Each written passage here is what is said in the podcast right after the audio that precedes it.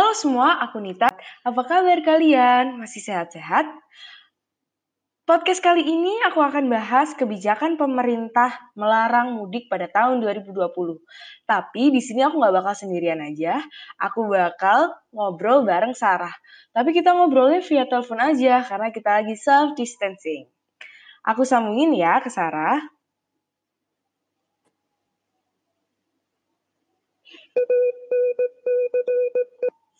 Halo Sarah. Hai Nita. Apa kabar? Hmm, baik nih. Masih sehat-sehat? Baik, Alhamdulillah. Sehat? Iya, sehat. Nah, sebelum kita lanjut ke podcastnya nih, aku mau jelasin dulu kenapa sih aku sama Sarah milik topik ini. Jadi, kita milih topik ini karena seperti yang kalian tahu, kita semua lagi menghadapi pandemi COVID-19. Nah, salah satu upaya pemerintah memperlambat penyebaran virus ini adalah dengan cara mengeluarkan kebijakan melarang masyarakat Indonesia untuk mudik. Nah, kamu sendiri udah tahu apa belum sih, Sar, kebijakan yang dikeluarin pemerintah itu? Udah sih, aku lihat berita-berita di TV sama di koran kalau pemerintah melarang masyarakat untuk mudik ke kampung halamannya. Hmm, terus kamu kan udah tahu nih, kamu masih tetap yeah. mudik atau diem di rumah aja nih? Diem di rumah aja sih karena kan kalau pulang kampung ya nanti kan ada pencegahan di batas kota kan lintas kota kan. Oh iya. Semacam uh, tetap nggak bisa masuk ya? Iya nggak bisa. Kalau boleh tahu kalau gimana? Mm -mm, aku juga udah tahu waktu itu dari apa dari TV sama aku juga mudik. Kalau boleh tahu nih Sar kamu kalau misalnya mudik mudiknya ke mana nih Aku ke Bojonegoro. Tahu nggak hmm. sih? Oh, biasanya naik apa? Mobil? Naik mobil pribadi. Hmm. Oh, aku sih mudiknya ke Malang. Oh, ke Malang. Naik mobil pribadi juga. Iya, tapi hari eh tapi tahun ini nggak bisa lah ya. Kalau menurut kamu nih, iya tutup semua jalannya. Kalau menurut kamu nih Sar, Hmm, apa ya. sih pendapat kamu tentang kebijakan pemerintah ini? Menurutku sih sisi negatifnya kalau dilarang mudik gara-gara COVID-19 ini kasihan yang kerja jauh dari kampung halamannya sih bakal kangen sama keluarganya juga mm, dan uh, dia bakal Idul Fitri di kosan sendiri ya mungkin ya. Iya iya benar-benar. Terus menurut kamu ada situasi yang beda nggak sih? Kayak mungkin biasanya kalau mudik bakal prepare gitu kan, masak-masak karena pasti banyak orang yang datang ke rumah.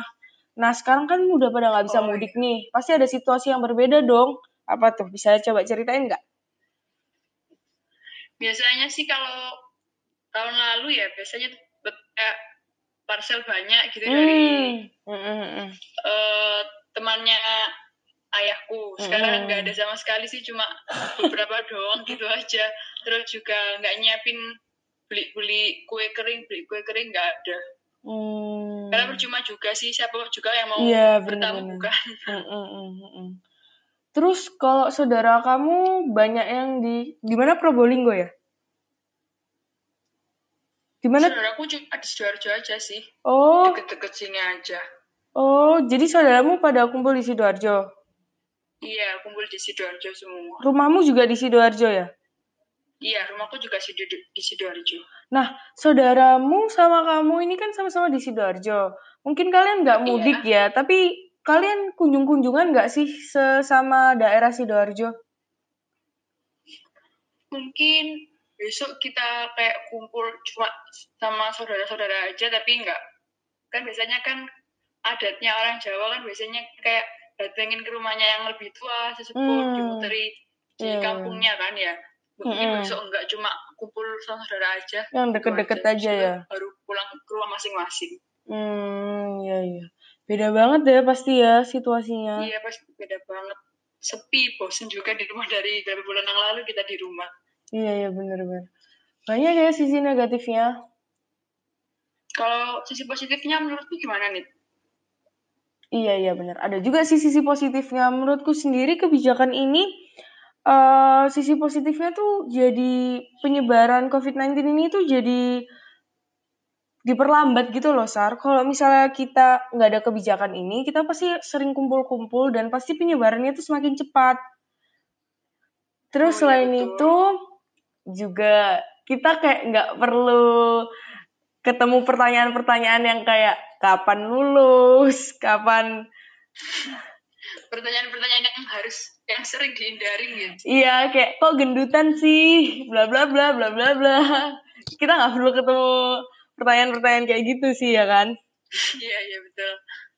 Sebenarnya ada terus, posi terus. positif sama negatifnya sih. Negatifnya juga mungkin THR-nya berkurang kali ya. Jadi kantong menipis kali ya? Iya, semakin menipis bener deh. Hmm, iya kayak gitu. Kalau menurut kamu apa lagi, Sar, tentang kebijakan ini? Kalau menurut um, menurutku sih ya yang tadi itu ya yang kali kayak yang kerjanya jauh dari kampung halaman tadi itu jadi bakal diundur lagi untuk ketemu sama keluarganya. Mm -mm. Ya, apa pun itu pasti segala sesuatu kebijakan ada positif sama negatifnya kan ya. Iya, betul. Pasti semua tindakan kan pasti ada yang negatif sama yang positif. Mm -mm. Meskipun mungkin kita bosen atau kangen keluarga, kita sebagai warga negara yang baik yeah, harus ngikutin kebijakan pemerintah. Kita tetap harus benar, stay benar, di rumah ya teman-teman. Ya kan Sarah? Setuju Sarah? Iya, setuju banget dong. Oke, mungkin sampai situ dulu ya podcast kita kali ini. Ya.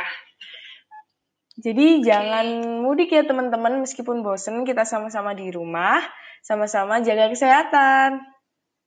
Stay safe and stay healthy all. Yeay. Aku Konita Dani pamit. Aku Anissa Rahma Gila pamit. Dadah. Bye.